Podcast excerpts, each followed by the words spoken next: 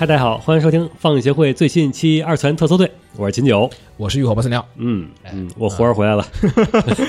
啊，今天呢是二零二二年的十一月六号啊，是这个 Sword Art Online， 也就是《刀剑神域》上线的日子。对啊，因为其实这个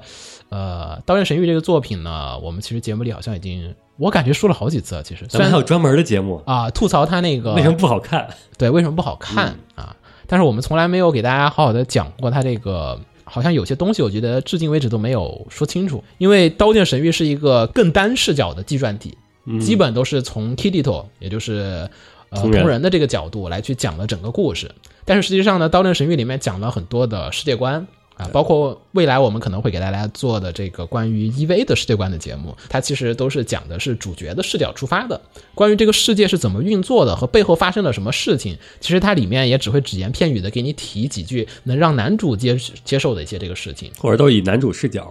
对，所以具体的一些设定啊，它其实是没有讲明白的。我们呢，其实自己也看完这个作品之后，今天想，好像这个世界观有一些令人比较在意的一些这种点，好像还没有说的特别清楚。我们把这个小说呢，还有它的这个设定集重新的进行了一下梳理，并且呢也会加入一些类似于之前的《明日方舟》的那个节目类似的那种推理的部分，跟大家去讲一讲这个《刀剑神域》这个世界里面，它这个设定里面究竟发生了一些什么样的事情。嗯啊，也这就是我们这期的一个节目。如果你《刀剑神域》的动画还没看，或者是看完了的话，都可以来听一听我们这个节目，可以知道一下它背后是怎么样运转的。我觉得不涉及剧透，基本不涉及，因为它的本质上还是一个典型的爽文、爽文和 boy meets girl 的这样子的一个故事。你在看的其实还是轻小说那套，就基本上你能知道结局。对，就是你看开头知道他俩肯定在一起。有些轻小说好像还真不是啊，所以呢，这期呢，我们跟大家来讲讲《刀剑神域》的世界观设定。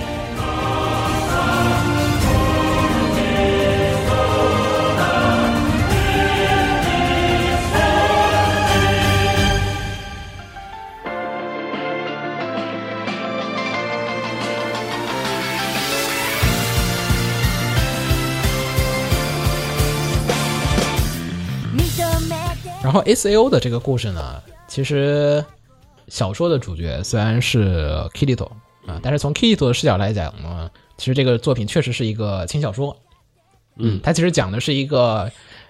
中二少年冒险故事。对，然后还有 Boy Miss Girl 这样子后开后宫 Miss Girls， 对，就这样的一个东西。首先第一点，我认为这个作品的主角呢，其实应该是茅场金研，就是 Kirito 其实是可以换的，只不过说可能那个故事会稍微不一样点。嗯，但是如果没有茅场金研这个人在的话，那么这个故事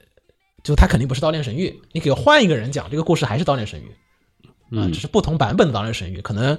你把那个什么konosuba的主角拖过来，他也可以演，他也可以讲的，对吧？故事估计那这个 A I 训练呢，我觉得啊，但可能大差不差哈。所以呢，我们这次讲就是说，主角应该是茅场金研。茅场金研是谁呢？呃，这个看过动画和小说的人就知道，他是这个 Sword Art Online， 就是《刀剑神域》这个作品的开发者啊。他从小有一个梦想啊，就是我总会梦到呃有一个城堡，然后周围有草啊、花花草草、树木、石头，就是这种幻想的那种 fantasy 的中世纪的那种世界，转还飘在空空中。对，其实说白了就是异世界。可是呢，这个人他不是主角。如果他是主角，那这故事可能就是穿越异世界啊，他的梦想就实现了。这个故事后面可能是讲别的事情去的。可是他跟我们一样，是活在这个现实世界当中的，只能用用手机、玩玩电脑。他在这个现有的科技下面呢，他就觉得能想到最好的办法就是先做游戏。于是呢，他十六岁的时候其实就已经开始开发电子游戏，并且已经是小有名气，在这个圈内啊和很多玩家里面就是一个很有知名制作人。对，知名制作人啊，年轻版小岛秀夫啊，这个年轻版的小岛秀夫就是哇，就周围觉得牛逼啊啊！后来呢，他毕业了之后啊，就开始去到这个呃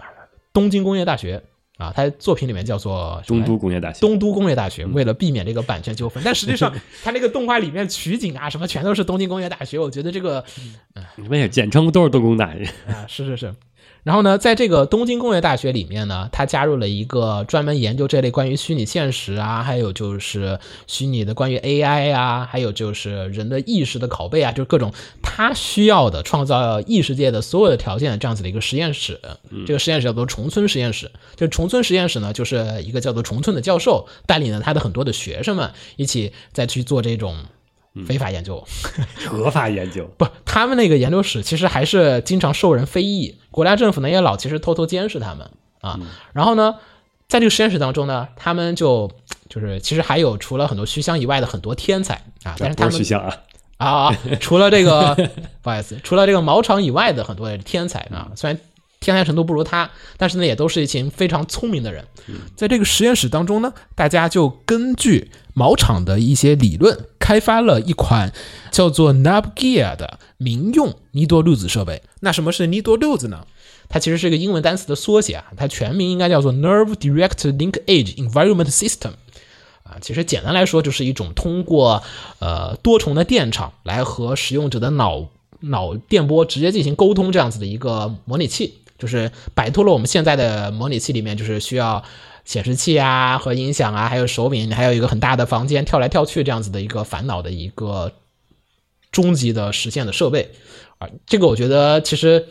比较不能理解它那个逻辑和原理啊，因为你像别的作品像《黑客帝国》脑后插管，嗯，然后那个赛博朋克，你身体里面已经放了很多的芯片了，那都是有限的，你就理解为这个是无限版。对，这就是无限版的，就是所有人在这个世界里面都没有插管，没有在身体里面植入任何的东西。我觉得这个其实特别牛逼，就是在于它跨越了很多人，就说如果说你像那个《攻壳机动队》里面，大家总会有个烦恼，就是我要不要改造我的大脑作为电子脑嘛，对吧？嗯，这个作品里面就结束了这个问题，就是我可以靠脑波进行操作，它可以向你的大脑直接发送这个电波信号，就是电信号、脑波信号，可以把五感，就是视觉、听觉、触觉、嗅觉这些都传递给你。这是我们现实中的 V R 会非常非常困难才能模拟的东西，它能很简单的就是模拟得到，而且呢，它还可以屏蔽掉他想要屏蔽的各种的脑波，就是双向，他我可以给你输入，然后我还可以阻止你的输出。对，你可以躺在床上玩游戏，然后就是不会担心，就是哦，我要跳一下，然后你真的跳到撞到你家天花板了。大脑的数据全部输入到游戏里面去，而剩下的数据呢，就是全部被屏蔽掉，这样子就可以安心的玩耍了啊！这是它的一个核心设定。这个设备呢，其实开发完了之后啊，并不是意味着就是说毛厂的道路就到此结束了。我的它，因为它的目的并不是开发一个 V R 设备，它的目的其实是要做一个异世界出来的。于是呢，紧接着他就开始进行他的第二步。他来这个学校里面学习，其实目的只是为了让大家能进入异世界。他做好了这个接口了，但我需要有一个软体来去实现这个异世界。啊，于是呢，他就开发了一款叫做 Sword Art Online 的这样子的一款游戏啊，就是这个游戏其实发售的时候非常的火爆。为什么很火爆呢？因为其实毛场刚才我们都说了，它是个年轻版的小岛秀夫，而且比小岛秀夫更具有影响力。因为小岛秀夫其实并不具备，他不是一个牛逼的科学家，嗯，就是毛场其实他是一个具既有技术还有艺术，并且还有就是这种追求的一个人。所以其实你你想想，在玩家当中，这就是最理想的一种人格。还可以理解为，哎呀，我想。我要什么我能做，对，然后我先是做点小游戏成名之后，不行，现在技能不行，我去大学去进修去，我开发了一个 P S 十 然后做弄一 P S 十 出来之后，然后感觉你们都没开发什么游戏，那我就是我我来牵头，我又开发了一个基于 P S 十 的一个护航游戏。嗯，我说说这个是能完全激发他的潜能。这款呢《刀剑神域》就跟他的梦中的世界是一样的，就是一个城堡的世界，而且呢，《刀剑神域》这个世界它叫 Sword Art Online。Art 一般来讲就是我们翻译应该其实应该叫做剑术世界，兵法不就是 Art of War 吗？在这个世界里面呢，所有的人不是说只能用剑了，是只能用物理的手段来和敌人进行战斗。嗯，然后还有一些标准的 R P G 的这个模式在里面，它并不是毛场虽然说他想开发一个真实的异世界，实际上他做出来还是个游戏。也可能这个是是屈服于玩家模式是吗？就是我想起码我得一步一步来吧，我直接开发出来一个、啊、真的世界，大家进去会有点觉得我靠在干嘛，就是你那个资方肯定也不同意啊，你这个设计出来的就不是游戏啊。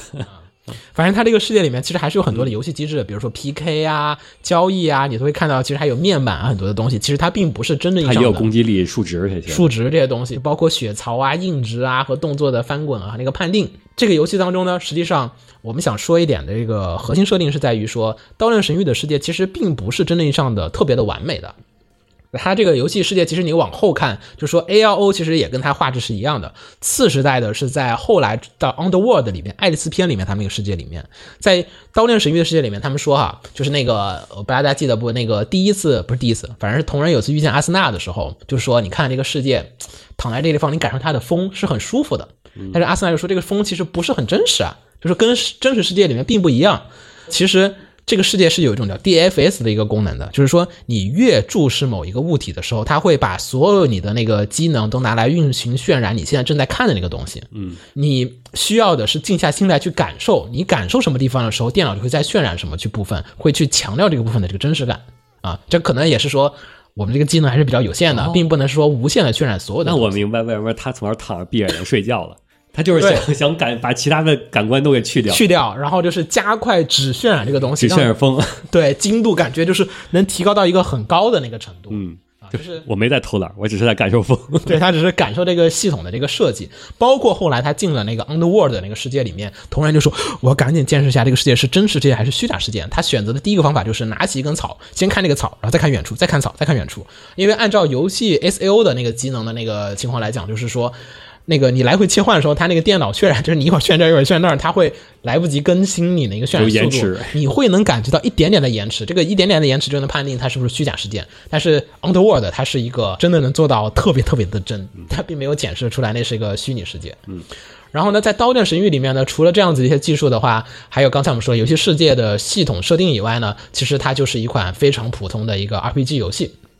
然后在这 R P G 里大家要打通一百层的这个关卡，它有一百层的这个挑战，可能打通一百层之后可能会给你加个 D L C 吧，让你再玩点别的、啊、这个游戏发售第一天就十一月六号那天，今天就今天发售的时候啊，其实特别的火爆，就是因为大家都是知道小岛秀夫又出新作了，并且还是这个 P S 一百 的这个首发护航游戏机。你你当时抢抢这些 P S 的时候，那个首发的时候那个排队是什么样的那种感觉？就是买来立刻就玩。应该是这个主机的制作人，然后又是优秀的游戏制作人制作的游戏，对，属于是量身定做。然后呢，这个游戏一经发售就火爆了啊，然后大家就开始登录游戏啊，然后后面的故事大家就其实看动画你就已经知道了。啊，这个游戏突然发现，大家要退出，发现哎没有退出键了啊！大家觉得哎，好家伙，这个运营肯定要验上了。这个游戏第一天上线就出现如此重大的 bug， 肯定啊，等着看这个运营商的这个好戏。结果呢，这个运营商就出来跟大家说啊，就是毛厂经验就出来跟大家说啊，这不是 bug， 对，不是 bug， 这是这个游戏本来的玩法。这是我们这个为大家提供的真实的、绝对真实的玩法。在这个游戏里面呢。大家必须要打通一百层啊，才能从这个游戏里面出去。而且呢，我们为了加好这个提高这个游戏体验，我们还提供了一个新的功能给大家，就是如果你在游戏里面血条归零，那么你也会在现实当中被这个电波给烧死。电波烧死，因为它那个传递这个脑信号，就是传递这个信号给你的身体，还要截取你这个身体的信号。你能想想吧，就是你的脑电波它还没插入你的身体里面，就是你想它那功率有多大？那个玩意儿其实说白了，就是那种多重电场，说白了就是微波炉。就是我那个功率是可以把你弄死，因此呢，大家就被迫的开始了这个死亡游戏。但是在这个部分哈，其实因为我们在动画里面是从 Kirito 的视角来去看的，所以其实呢，你只是觉得我靠，这个小岛秀夫要杀我，不是那个毛场今年要杀我，这个就是我靠，我崇拜的这个偶像居然要干我们，就是为什么呀？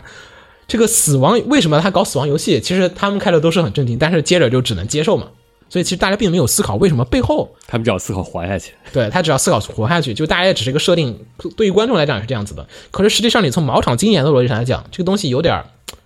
蹊跷之处。我们这期节目其实核心就是在于说，毛场经验为什么要开发这个游戏？刚才已经说了，其实是因为他儿时有一个梦想，就是说我想要去异世界，于是我自己做了一个异世界的游戏出来。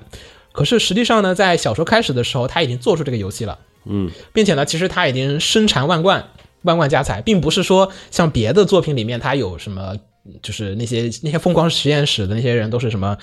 哎，比如像 E V A 里面是老婆不见啦，或者说你那个就是中年危机，我没钱，所以我要怎么怎么样去勒索这个钱财，他没有这些需求。嗯，对，他还找着你，他他是，所以为什么很多的人最后面，其实这个作品里面，虽然毛场是一个。第一集的这个幕后黑手，也不叫幕后黑手，幕前黑手，但是并不是很，并没有太多人反感这个角色，因为它没有一些所谓明面上的那种恶趣味、私利或者恶趣味。你像后面 A L O 里面什么虚香什么的，它都是我要成名，我被人打压了，于是我要做什么事情。可是毛场今年其实这个人他已经是属于我想要的我都有了、啊。游戏你不是就想要这个游戏吗？为什么他在我的游戏做出来之后还要搞一个就是死亡游戏这样子的一个东西？因为贝塔测试的时候这个游戏已经开发完了呀，为什么你要干这个事情呢？就是按理说你的梦应该有实现了。对，哦，我们接下来来讲这个事情了。首先一点，这个游戏其实之前有进行贝塔测试，我们刚才说了，贝塔测试当中呢，呃，其实很多的玩家进行了测试，呃，他们这个开发者其实是能看到这个游戏里面的所有的数据的。他也在说我们在监测里面游戏玩家里面的所有的数据。毛场今年的一个核心目的是，他要做出一个足够真实的异世界。他发现哈，在贝塔测试里面的时候，很多的玩家其实是还是把它当成一个游戏在玩。嗯，它是不是我要做一个异世界游戏？请大家注意，我要做一个异世界，就是大家在这个异世界里面过的，并不是说把它当成真实的了。我觉得大家并没有把这个游戏当真的在玩啊，这也是 S A O 的小说的一个核心台词。这个核心台词就是，虽然这是游戏，但是我们并不是闹着玩的。嗯。他是希望让大家在这个游戏里面，他不是希望让大家，他是希望这个世界变得是足够的真实啊。那么第二点是在于，它其实这个游戏里面的 A I 设计是有缺陷的。你可以看到，即便是到竞技片里面，你能看到很多的 A I， 其实还是虽然很真实啊，就是但实际上动画本片里面基本没有太多的刻画那种 A I 的那个部分，对对吧？动画的开头的十十四集里面，其实你能感觉到，就是只有人是在这个地方的。就是说明了它这个游戏的 A I 其实开发是不够完善的。他们这个世界观是，他是一个非常牛逼的脑科学的研究者啊，他能开发出这个虚拟现实，并且做游戏也很厉害。但是不幸的是，他并不是一个 A I 开发者。他们世界的 A I 开发能力在这个阶段上，可能跟我们的开发能力区别不是那么的大，基本是一个水平。我觉得，对，我觉得可能可能要领先一点点。因为你像竞技片里面那个 A I 是可以跟阿斯纳进行对话，还有那种自己的感情的。咱们这里边现在的 A I 也可以对话了啊！我觉得还没有到那个感觉到那个刀剑，可能刀剑那个里面堆了很多的料在里面，我们不知道它哪个程度到什么样子。嗯、就现在我们玩很多的游戏，它会跟你说这个 A I 是非常人工智能的，但实际上你总是能卡出很多它的 bug， 嗯，对吧？就是包括我跟子墨很喜欢看那个《猫耳猫》的那个小说里面也是，就是《猫耳猫》里面那个。就是大家就疯狂的在想这个世界里面怎么能卡出 bug， 你只要是游戏一定会有 bug。 所以呢，毛场其实现在的画面就是说，他他的问题就是说，我有一个画面已经满足了，我的场景建模也是 OK 的了，我需要的是这个玩家把它当做真的地方。第二呢，是我需要这个异世界足够的真 A I 是足够的真实，我希望这里面的人都感觉我跟他聊天的时候就是哇，这些人是真的生活在这个地方的。嗯，于是呢他就想了一个办法，就是造 A I。就是你可以看到，就是这个作品再往后面讲，以及它，呃，《刀剑神域》二十多卷小说里面，其实将近有二十卷都是在讲这个关于爱丽丝篇的故事。爱丽丝篇我们之前也讲过，它的核心就是关于如何培育人工智能。嗯嗯，它的毛场今年显然有一点目的，就是说我希望能去制造出一种呃人工智能，就是大量的人工智能，可以让这个世界变得活灵活现。于是他就想到了一个方法。就是进行我们现在也在干的事情 A I 学习啊。这个作品当中呢，呃，这个刀剑神域这个世界里面呢，其实有一个设定，就是说它背后有一个系统，就是那个整体的维护那个游戏平衡啊和这个游戏难度的那个系统叫做 Cardinal System、嗯、Cardinal System 呢，它其实就是包括了自动的除 bug 和这个动态的调整游戏的平衡，调整游戏的这个怪物的分布。它不是固定时间刷，它是根据了一定的这个数据来进行调整的，包括货币啊什么都是你这里用完了，它可能会相应有点办法去平衡这个里面的经济体系。你去看竞技片，就是现在的剧场版里面讲的这个故事呢，你可以感觉到它里面的人物啊其实都是 N P C 还在干一些这个事情，这些都是在这个 Cardia System 是在负责进行制作的。它同时呢还在干另一个事情，就是监视大量的人的这个数据。他们在 beta 测试的时候呢，其实毛场已经在进行深度学习了。他其实发现这个玩家呢，其实这个数据不够真实，因为我想要的是真的人的数据。我模仿一群玩家出来，这个 N P C 肯定是怪怪的，因为这群玩家他打游戏的时候他不怕死，不怕死。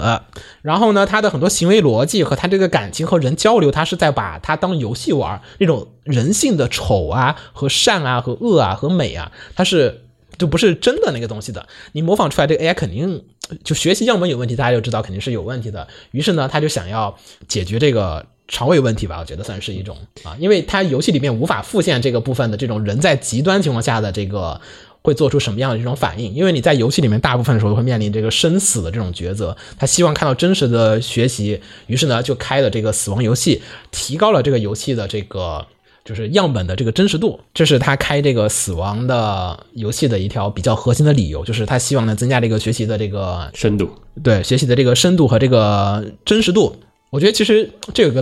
也不知道浪漫之处哈，我也能我感觉刀剑其实有一点魅力之处，就是在于其实这个世界在他们看来开头你进去可能也是跟你玩塞尔达一样的，画面不是很精致，嗯，然后但是随着你在里面度过的时间越长，你就觉得这个世界越真，就是我们觉得那个游戏假是因为我们老在现实和游戏之中来回的切换，你如果二十四小时四十八小时七十二小时的在这个游戏世界当中度过的时候，这个游戏里面哪怕它是多边形，你也会觉得这就是我的生活，这就是我的大脑会适应的。就看你比如说你让一近视眼从来不戴眼镜、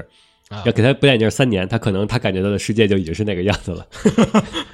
但是刀剑这个我觉得它有一点魅力之处，就是在于说在这个虚拟世界当中大家已经把它当真的当真的这个世界看待了，但是呢这个作品里面它确实是以 Kirito 视角来讲的，所以它没有很多的笔墨让大家去感受这个世界的那种大家，因为它那个游戏世界其实开始之后还有一点设定哈，就是说这个游戏开始之后死亡游戏开始之后有一半的人其实都是选择躺平、嗯、就是我们就在这个新手村附近躺着，我们就不出去打怪，我们相信外面总会有一天来救我们的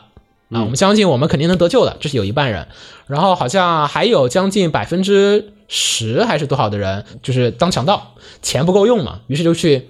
打怪又打不赢，那么就更好的办法就是偷袭玩家，去抢玩家的钱或者去勒索，这是有一部分的人，就是人性险恶的部分。还有一部分人呢就是成立了就是这个他们里面的那个军队，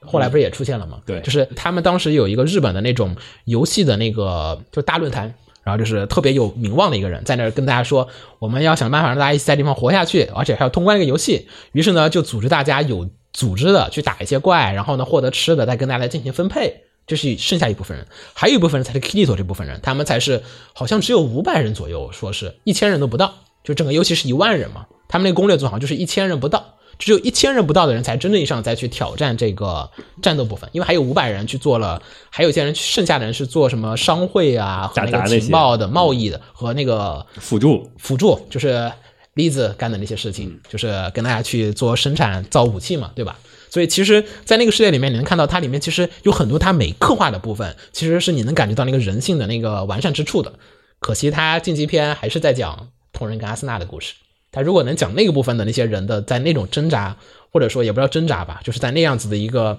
死亡的环境下面他们怎么样去适应这样子的一个新世界的视角，可能其实能写一本新的刀剑神域啊，但这是题外话啊。所以呢在这个世界里面呢其实大家就是开始了进行死亡游戏的冒险，而茅场呢也顺利的开始了这个大量的这个进行学习，在这个学习过程当中呢他就发现这个 Kirito 啊，就是有一次 Kirito 跟他打仗嘛，对，然后他发现了 Kirito 这个反应速度非常非常的惊人，哎，能力特别的强，而且有一个神秘之处吸引了他。这个神秘之处是什么呢？我们马上就要开始说。Kirito 其实在最后面看动画也知道，就十四集的时候打到七十层就把那个茅场给打败了啊，并且还是靠开挂的方式打败他的，就是茅场把他捅了一刀死了，哎 ，Kirito 哇、哦、我不想死，我复活了，然后把。然后茅场就硬接，就是放水嘛，其实属于 我, 我接了你一刀，然后茅场心满意足的说好。我我的目标达成了，这个地方就出现一个问题，茅场的目标是什么？就是其实他最开始是异世界，那他在这时候死，为什么就是他满足了呢？对吧？这其实是作品里面，其实你仔细看，你是会觉得有一些这个不好解释的地方。我看大家有各种各样的解释，在这个地方我们提供一个协会版的搓揉的解释方法。协会版的解释方法呢，就是说，其实茅场在这个时候，他的目的还是在开发异世界。他想要的是呃 A I 对吧，他现在是在学习大量的玩家的这个 A I， 但是呢他还根据这个学习数据他发现造出来的 A I 还不够真，在竞技篇里面你能看到哈，阿森纳周围的一些 A I 其实都还呃有一些 A I 的逻辑在里面，就包括你跟阿森纳两方跟跟跟那些 A I 说某一些话的时候，这些 A I 是不会反应过来的，嗯，是会有一些关键词那种感觉，对，它只有按照某一个逻辑进行的，它其实还是在按程序运行，虽然它的动作很真实了啊。呃、我们要稍微往前倒一点，就是 Kirito 和茅场决斗了之后，就是茅场发现 Kirito 这个人挺牛逼的，可能是这个游戏里面最值得学习的那个样本，于是呢，他就在 Kirito 的旁边送给他了一个东西，送给了他一个人 A I， 就是 Yui 他们那个女儿。那个女儿的出现，大家其实看那个故事你也知道，它不是巧合之处，它就是设计好的，时间点和消失点都非常非常的那个恰到好处。你看哈 ，Kirito Yui 出现，就是他跟毛场打完，然后 Yui 消失之后，毛场立刻就说 ：“OK， 我们要打这个立刻通关了。”就是他们那会儿好像打了五十多层，就是通关速度突然加快回来了。毛场带队要带大家一起赶紧通关那个游戏，其实是在这个阶段的时候，毛场的目的已经达到了，他已经获得了 Yui 这样子的一个自上而下型的 A I 啊。这里稍微补充一个概念哈，就什么叫自上而下型概念 A I？ 这个自上而下型的 A I 呢，就是说通过 A I 对大量的样本和内容进行学习之后，让 A I 来根据这个样本模仿出来可能真的人的这个情况。也就是所谓的现在那个 A I 画画，嗯啊 ，A I 画画不就是说它其实是在它并不是说我知道怎么画画了，它只是学习了大量的这个绘师的这个画的这个方法之后，所以呢，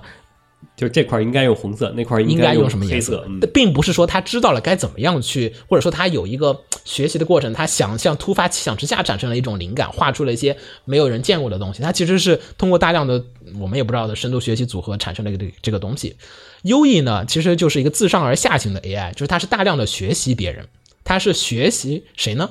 ？Kirito 和阿斯纳，嗯，他在阿斯纳和 Kirito 旁边大量的学习，并且呢感受到了很多人类的这种温情之处。通过这个方式学习到了 Kirito 和阿斯纳身上的这种，就是他要学习的那个内容，并且呢，系统还认为就是说 ，OK， 可能或者不叫系统，可能是毛场觉得 ，OK， 我觉得这个 A I 成功了，他已经具有了超越系统的部分，因为那个 Yui 消失之前也是突破了系统的一些这种需求，去做了一些事情，然后去完成了拯救阿斯纳和 Kirito 这样的一个事情。再接着呢，阿斯纳又突破了一次 A I， 就是又就是阿斯纳不是当时是那个麻痹了嘛？他为了救 Kirito 的时候，突破了那个系统的系统的麻痹限制，麻痹限制，然后去挡了这个刀。然后呢 ，Kirito 啊又突破了。这个突破是什么呢？其实突破就是说有一个力量能突破系统的限制。虽然听起来好像很唯心主义哈，但实际上呢，呃。我觉得这个东西应该是叫做瑶光，或者说灵魂，灵魂科幻作品一直在讨论的一个很老生常谈的要素，嗯，就是 A I 有没有办法获得灵魂。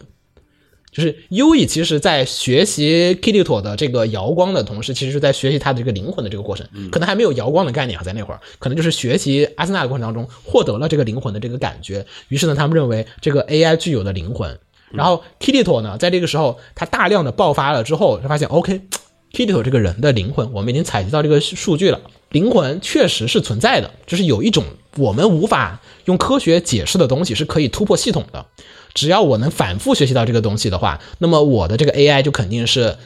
能解决了，因为我发现 Yui 学习它就能成功的话，而且他自己也有这个能力，这个东西我还无法解释，那这个没法解释的东西我们就把它称之为灵魂。所以毛场在这方之所以说我觉得我满足了，其实是因为我觉得我已经学习到这个所有我要实现异世界的这个东西，我赋予了它灵魂之后，这一切就完成了。并且呢，毛场就是他死去的时候，其实作品里也说了嘛，他是他不是那种被电死的，他是那个高频次的那个就是高功率的那个脑波扫描，把他的大脑里面所有的数据都扫描传到网上去了。然后呢，这个传到网上去了之后呢，它相当于就是，哎，有点《攻壳机动队》里面素子那个感觉，就不是把我灵魂传到互联网之后，我就可以在互联网当中进行生活，我可以通过这个是抛弃肉体之后，可以不断的观测未来世界会变成什么样子。然后接着呢，我们稍微再讲一下，因为呃故事还没有结束，但我们可以快速的讲一下关于呃毛场后半生，后半生它的幕也没后半生吧，可能还有很长，可能人类都见识不到它的终结在哪儿。就是再往后面讲的，就是。呃，后来呢，发现就是 Kirito 从游戏里面出来了，发现阿斯纳还被困在游戏里面。不光是阿斯纳，还有三百个人被困在了这个实验室里，被困在游戏里面去。这个地方就是 A L O 的结局。A L O 的结局呢是须香，这个须香这个人呢，就是跟毛场在一个实验室的，同一个实验室的啊。这个他就是那种很传统的反派了，就是我嫉妒某一个人的这个优点啊，他有我没有的东西啊，然后我都要得到他。然后怎么怎么怎么样，这就是须香。须香在里面其实干了一个事情，这也是未来的作品里面其实很重要的一个点。虽然可能大家都不知道为什么，呃，可能很多人觉得就是为什么这个 S A O 第一季要做这两个 S A O 篇和 A L O 篇，其实 A L O 篇是这个很重要的一个技术的一个突破点，就是 S A O 篇是实行了对灵魂的读取，嗯，它可以读取和学习，但是它并不能写入。 A L O 里面虚香说我在干的一个事情是我要往大家的这个大脑里面写入一些记忆啊和情感，它其实是在想往这个东西进行操作和写入的一个阶段。也就是说在 S A O 里面它只实现了可读，后面呢做成了可写，嗯，就是说我可以对灵魂进行可读可写，就是说这是意味着什么，我能自己造灵魂了，就是这是很很牛逼之处的。结束的时候呢这个毛场又出来了，我觉得毛场就属于在 A L O 里面，就是他是属于坐收渔翁之利的那个人，他其实就是想我这等你们把这个事情都搞好了我再出来。他出来之后交给了同人一个东西叫做 The Seed， 这个 The Seed 是什么呢，嗯，它其实是一种分布式的 V R 世界，它其实是个开发包，就这个开发包可以帮助大家用很短的时间之内开发出你自己想做的一个虚拟世界啊，就是是一个开源工具，就是秦九拿到它你也可以做一个你的 V R 世界，我拿到它我也可以做个 V R 世界，然后让大家一起来玩这个世界啊。但实际上呢这个 Seed 里面肯定是有后门和学习装置的，就是说它其实我之前不是学了一堆人嘛，对吧 OK 我现在我要想想怎么去学习一个理想的世界。于是呢在 A L O 里面这个 The Seed 推出之后，其实这些无数的世界里面其实都在被这个在某一个不知道名的角落的可能都在同时在学习，对，同时都在学习，它其实又增加了一个样本量啊。接着呢就是到了爱丽丝篇，不好意思我们跳过了 G G O 篇， G G O 篇其实故事比较简单哈， G G O 篇其实就是他们外传，但实际上它有一个核心之处，呃 G G O 就是接着刀剑神域 A L O 之后的故事。 G G O 的故事是什么呢，幽灵子弹，幽灵子弹这个故事其实讲的是他们 A S A O 里面还有一群那个坏人，就是没有被绳之于法、啊，于是这群人又想要过来报复 Kirito。 这里面有一个核心是 G G O 这个事件， G G O 这个事件其实实现了 Web 三点零 的一个事件。这个游戏为什么那么火爆，是因为这个游戏其实是可以赚钱的，这个游戏里的货币是可以直接跟现实中的货币进行兑换的，就是说你在游戏里面打的牛逼，那你可能现实中你可以不上班，但是你每个月好像交月费还挺贵的，然后就是说有些不不能行的玩家就是可能全身心的打，一个月可能就赚个七八十块钱，然后职业玩家可能月费交完之后然后打的还特别多，然后赚的钱特别特别的多。所以你看那个游戏 G G O 的那个作品里面其实它没有大量笔墨说，但是你看有些那种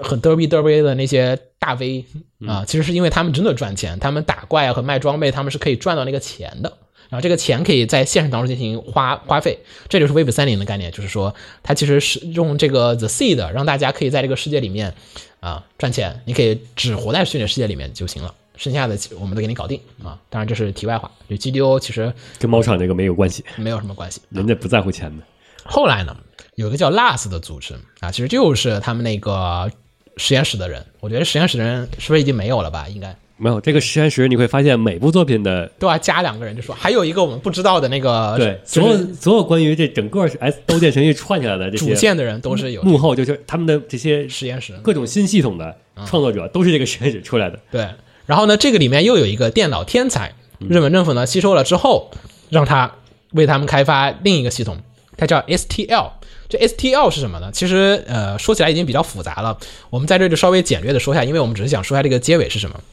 它其实是这个公司开发了一种叫做灵魂翻译机，嗯 ，S T L 嘛，它其实 Source Translator 的机器缩写啊。它的目的就是说，你这灵魂翻译机，你已经就是这个故事应该特别明显了，就是说我们现在已经可以直接把灵魂丢到游戏里面去了，你们已经不是说脑电波了，就是这是他们的第四世代机器。刚才我们说第二世代就是 S A O 里面在玩的，嗯，然后 A L O 里面不是因为出了那个事儿之后嘛，减低了那个输出频率。对啊，就是这个降频版，那个降频版呢，就是就是虽然我们那个机器可能满负荷运转烧不死你，但是可能这个处理能力不行，输出功率不够嘛，所以大量的数据是传不过来的，所以传输数据可能变变得更小了，于是就不太行。第三世代是那个绝剑篇里面作为医疗使用的一个设备，就是它可以让人长时间的在里面进行潜行，并且还能处理一些这个身体机能上的一些这种问题，其实是减轻人的痛苦。啊，然后官方说法就是说这个东西的主要功能就是临终关怀，并没有治疗作用，它只能是我觉得是个止痛药吧，比止痛药强了啊！是是，但是但是逻辑上它就是是一个止痛药，就是让你不感觉到那么痛苦，因为可以遮蔽你的那个啊痛苦的那个神经元嘛。身你寿命最后几年，你就可以直接在里边待着了。对对，就是你实在不行，痛的要死，那直接遮蔽神经。其实这个程度来讲，这个东西确实非常的牛逼啊。然后这第四代机器就是现在说的这个 S T L， 就是灵魂翻译机。这个灵魂翻译机是干嘛的呢？就刚才我们说了，它是把灵魂让你写进去，它。这个这个太科幻了，就是就是我们只能简单说一说哈，因为就基于 S A O 咱们之前说那个摇光摇光啊、嗯呃，这摇光你也不知道是什么，它的意思就是说是做梦啊。我们之前也讲过哈 ，S A O 片里面其实那个反派进入到那个世界的时候，他们也是被震惊了的，就是那个美军进入到这游戏就是、嗯、哇，这画面怎么那么真？这么真的画面，我们直接拿来拍电影，不就是感觉能大赚一笔吗？嗯、虽然我不知道他有什么自信，感觉就是画面真实，我拍一拍我就可以赚大钱。但是另一个反派就跟他说：“哎，做不到的，因为这一切都是你的灵魂当中遐想出来的东西，是类似于在做梦的一个状况下进入了游戏当中。嗯、我们只是做梦的情况下进入了这个游戏，我们只是梦见了前面有一个特别逼真的山，但是你醒过来的时候，你没有办法给大家详细的刻画这个逼真的山是什么样子的。”所以其实那个山和那个形状它没法共享出来，没法共享出来，你只能是一种感官上面。我梦中有一种隐隐约约的感觉，那个地方有一个什么什么什么东西，就是说我梦到的东西，我可能记得，我知道这个是这块有一朵红花，但是你别人是不知道的，你就没法分享到别人。然后在这个 Underworld， 就他们做的这个 Last 他们做的这个游戏里面呢，干了一个事情，他们植入，他们复制了四个灵魂，就把人大脑完全复制，然后把他们存到这个 A I 里面，然后让这四个 A I 开始丢到一个游戏里面，然后开始加速运算，就让这个四个灵魂开始不断的就是生活，繁衍先生，繁衍生鲜，子幼生孙，孙幼生子，子幼生孙，反复的执行，让它产生了一个文明。嗯，然后呢，这个世界里面就是通过这四个他们输入进，因为那四个输入进去的灵魂还不够真实嘛，就是他们希望能通过这种反复的演算和时间的模加速模拟，能希望让 A I 自己演算出一套，就是说一旦有一些 A I 意识到了什么叫人生的这种概念，或者说灵魂的概念，他们希望这样去做。后来发现并不行，于是呢，高层趁着 Kirito 这个身陷重伤之时，把他整个人丢到这个游戏里面去。感觉跟毛毛场是一样的。哎，你这个人的摇光很好嘛？对啊，让游移过去学学你、嗯。我们这个 A I 还是差的意思，我们再你把人丢进去，让我们这 A I 也学习学习你，说不定就能成功。嗯、而且结果是真的成功了。对，就是他们刚才我们说了，他是靠这个 A I 模拟这些子幼生孙、孙幼生子这样子的一个方式去进行模拟的。里面所有的 A I 都是从没有意识到开始喃喃学语，然后开始能学走路，一直到过上人生，然后并且还有自己的价值观这样子的一个从零到。一的这样的这个过程的一个学习过程，这个学习过程的它其实跟Yui不一样，Yui是从上而下，它是模拟人类，这边不是模拟人类，他们只是让 A I 自己去学习，自己去探索。我如果是这样的躯体，我会在里面怎样的走路和怎样的去学习。这个重新模拟人类的婴儿阶段，对，然后并且模拟人类的文明，让他们自己进行思考和去学习。但是他们发现模拟这么久了还是没有什么用，于是就把我们这个牛逼样本又丢进去学习。嗯，我觉得这个有一个终极 bug 哈，是不是学完之后所有样本都像 Kirito， 差不多呀，灵魂就是都是那种。不是，你瞧他，他之前没有任何人会想到反抗，然后他进去之后，那开始噼里啪啦出反抗是吗？对、啊，什么反骨精神灵魂？于是呢，最后面就实现产生了 Alice 这样的一个灵魂。Alice 这个灵魂的牛逼之处，其实作品里也说了，它是一个真正意义上的自下而上形成的一个灵魂。就是 A I 学习的灵魂，就是他从那个游戏里面出来之后，他只是说是一个没有人体、没有肉体肉体的人，那其实别的部分都跟人一模一样，就是思维逻辑也好，他并不是在模拟。现在来说，就说小说里也没有明确的，我印象里是没有明确的说哈、啊，就说Yui其实还是一个 A I 逻辑，嗯，就Yui只不过说他的这个学习的样本精度极高，可以让你觉得足够的真实了，但是Yui实际上还是模仿出来的，他只是基于他学习的这个东西模仿人类去做一个事情，他并不知道为什么要做这个事情。可是 Alice 不一样， Alice 知道所有的我要做这个事情的目的和我想要干什么，我有自己的欲望，我可以不受这个东西的约束，我有自己的想法，这就是自下而上和自上而下的两个东西的一个区别。至此呢，刀剑神域的故事差不多讲到这儿，现在还在讲后面的一个呃新篇章的故事，但新篇章不知道他要讲什么，也没有毛场出现，我们现在也不知道刀剑神域的结局在哪儿。但是你还没说最后 U W 里的毛场出现的时候啊、嗯、呃 U W 的结尾这个好像有点意义不是很大哈，就 U W 的结尾就是毛场又来了又来了，他是在互联网当中找到了一个他们这个基地里面的一个机器人身上，嗯，附到了机器人身上，然后呢还魂，用那个机器人保护了整个、呃、整个基地里面的人。对，你就感觉 A L O 里边它可能是直接，因为它上传到服务器嘛，它直接被可能被虚箱不小心给直接拷进来了，然后它就一直在那观察。嗯、这里边感觉就是啊，我也是通过网络有我又进来了，然后我看到了你们要做这东西，那我就看着看看你们能做成什么样。感觉互联网四处都在都有毛厂的，它现在就是基本设定是这样子的。嗯、所以呢，你其实你能知道毛厂的目的很简单，就是我进入这个游戏，我然后我做了这个游戏，然后呢进行一个试炼场。而顺便说一下，那个试炼场里面的部分其实没有结束的，它那个 A I 的部分，现在的剧场版里面，就是它那个竞技片里面在讲的故事，其实在说，其实他们在同时进行两份实验，一部分是这一万人的玩家的死亡游戏，另一部分呢是它里面无数的 A I 也在进行这个死亡的这个游戏，他希望那个 A I 能有办法去突破自我，但是显然 S A O 里面的是没有成功的。他们实验室另一个哥们儿在那个爱丽丝篇里面才解决了这个东西，才实现了更大程度的提高。虽然最后面大家都是靠 Kirito 这个，你也不知道为什么他这个样本就这么值得学习的这个样本来进行突破的。他可能天生就会突破系统，他设定上就是说这个人的灵魂的亮度比别的亮度都高，所以我们靠近他就会很自然而然的突破。后面大家就是靠近阿斯纳，靠近谁就我、哦、开始大家就开始学习，就大家开始纷纷突破系统的限制。嗯嗯，大概就是这么样子的一个设定。所以你就知道这个人的所有的梦想和目标还是在我要造完美的异世界。最后呢，其实他应该能达到一个什么程度？我觉得应该是能达到黑客帝国那个程度。嗯，就是你能完全的生活在的一个异世界。但你其实这个 U W 里边也差不多算达成了，因为它已经开始能加速了，那就代表着如果说你想体验一下一百年的异世界生活，你进去然后那也出来也就是可能是几分钟。这个地方出来其实有一个比较有趣的猜想，这个也没有官方证实、嗯、也不好推测，就说他从游戏里面出来了之后的那个 Kirito、嗯、那个已经活了几百年的 Kirito，他的思路已经跟毛厂很相似了啊、哦，那不也被复制了吗？这不也是伏笔？对，也复制了一块、嗯、但是就是这个 A I 的想法，就是说这个不是 A I， 这个 Kirito 的想法就是他也可能和毛厂取得了同样的想法，嗯、要解决同样的事情。但因为那个后边就是题外话，就不是在说那个加速世界都是他的后传嘛、嗯？但你看，就就是加速世界这块，它的主要核心是什么？不也就是我用我现实一秒是虚虚拟的那个。对, 对，一一千秒的那种什么的嘛，这不就已经是相当于已经像接上了 U W 里边我就摇光的设定了吗？你其实按照有一本国内科幻小说叫做《从零开始》，不是那个《从零开始》，要知道那个啊、呃，那个《从零开始》，那个《从零开始》的目的就是说，他们开发那个虚拟游戏，就是那个游戏的目的其实是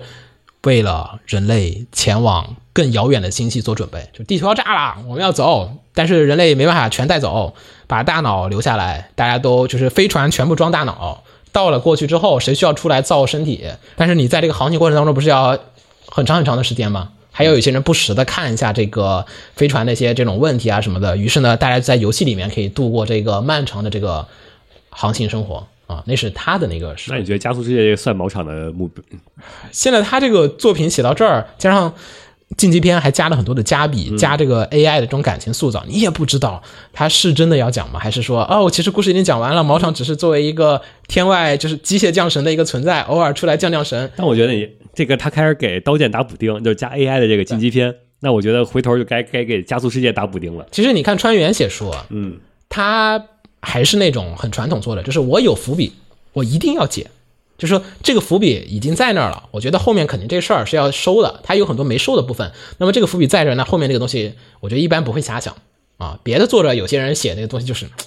再也没说，但我觉得川原应该会把这个事情做一个，毕竟 除, 除了主角之外，剩下的人他们两个作品中间已经有开始能连上了，有有谁的母亲是谁的什么，就是你现在需要看的故事不是说 Kirito 要干什么，你从 Kirito 角度看这个刀剑神域的故事，其实后面的故事期待性没有那么高，就你只是看 Kirito 又开了一个新游戏，嗯，这新游戏的目的是什么你并不知道。像最开始说的，你 Kirito 换成其他人都还是按照毛厂的这个步伐在前进的。我觉得结最后的结局，最最最后的大结局应该就是说大家其实都是按照毛厂的那个剧本在走，就其实毛厂已经想好了，你们可能会干这这这这这些事，我肯定活不下来，我我把这个种子所有都留下去，让它自己有自由的演算，然后等那天你们都搞搞定了，我再出来坐收成果。他、嗯、也不是算无一策，所以说他留了那他拷贝了自己的到网络上去修正他的路线，啊、修正他的那个路线。所以其实最后面你得看这个叫毛厂的人他的那个卖的什么药，你才能知道他这个最后面。故事的结局会带向怎样的一个科幻世界。我觉得虽然他就哎呀可不可以再科幻一点就比如说他某场自己的 A I 也开始突破自己的限制了那也没问题，那也是真的他自己、嗯、行，我们这期也就跟大家聊到这。嗯，我是 U B S 鸟，我是金九，我们下期再见，大家拜拜拜拜。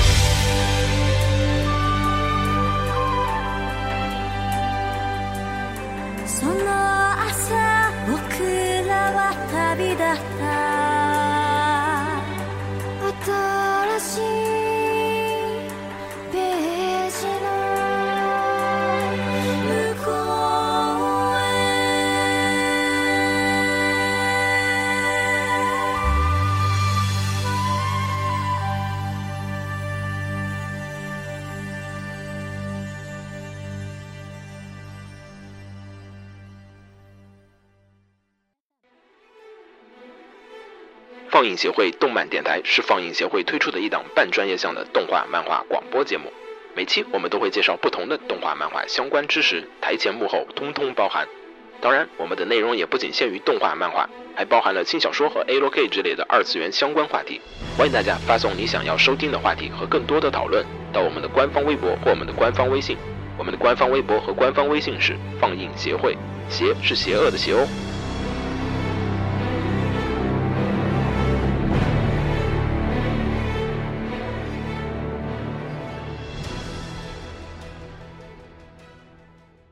给楼给你妹啊！是给楼给好不好？